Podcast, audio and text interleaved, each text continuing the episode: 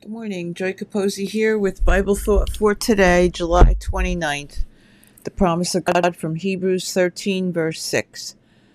We may boldly say, The Lord is my helper, and I will not fear what man shall do to me.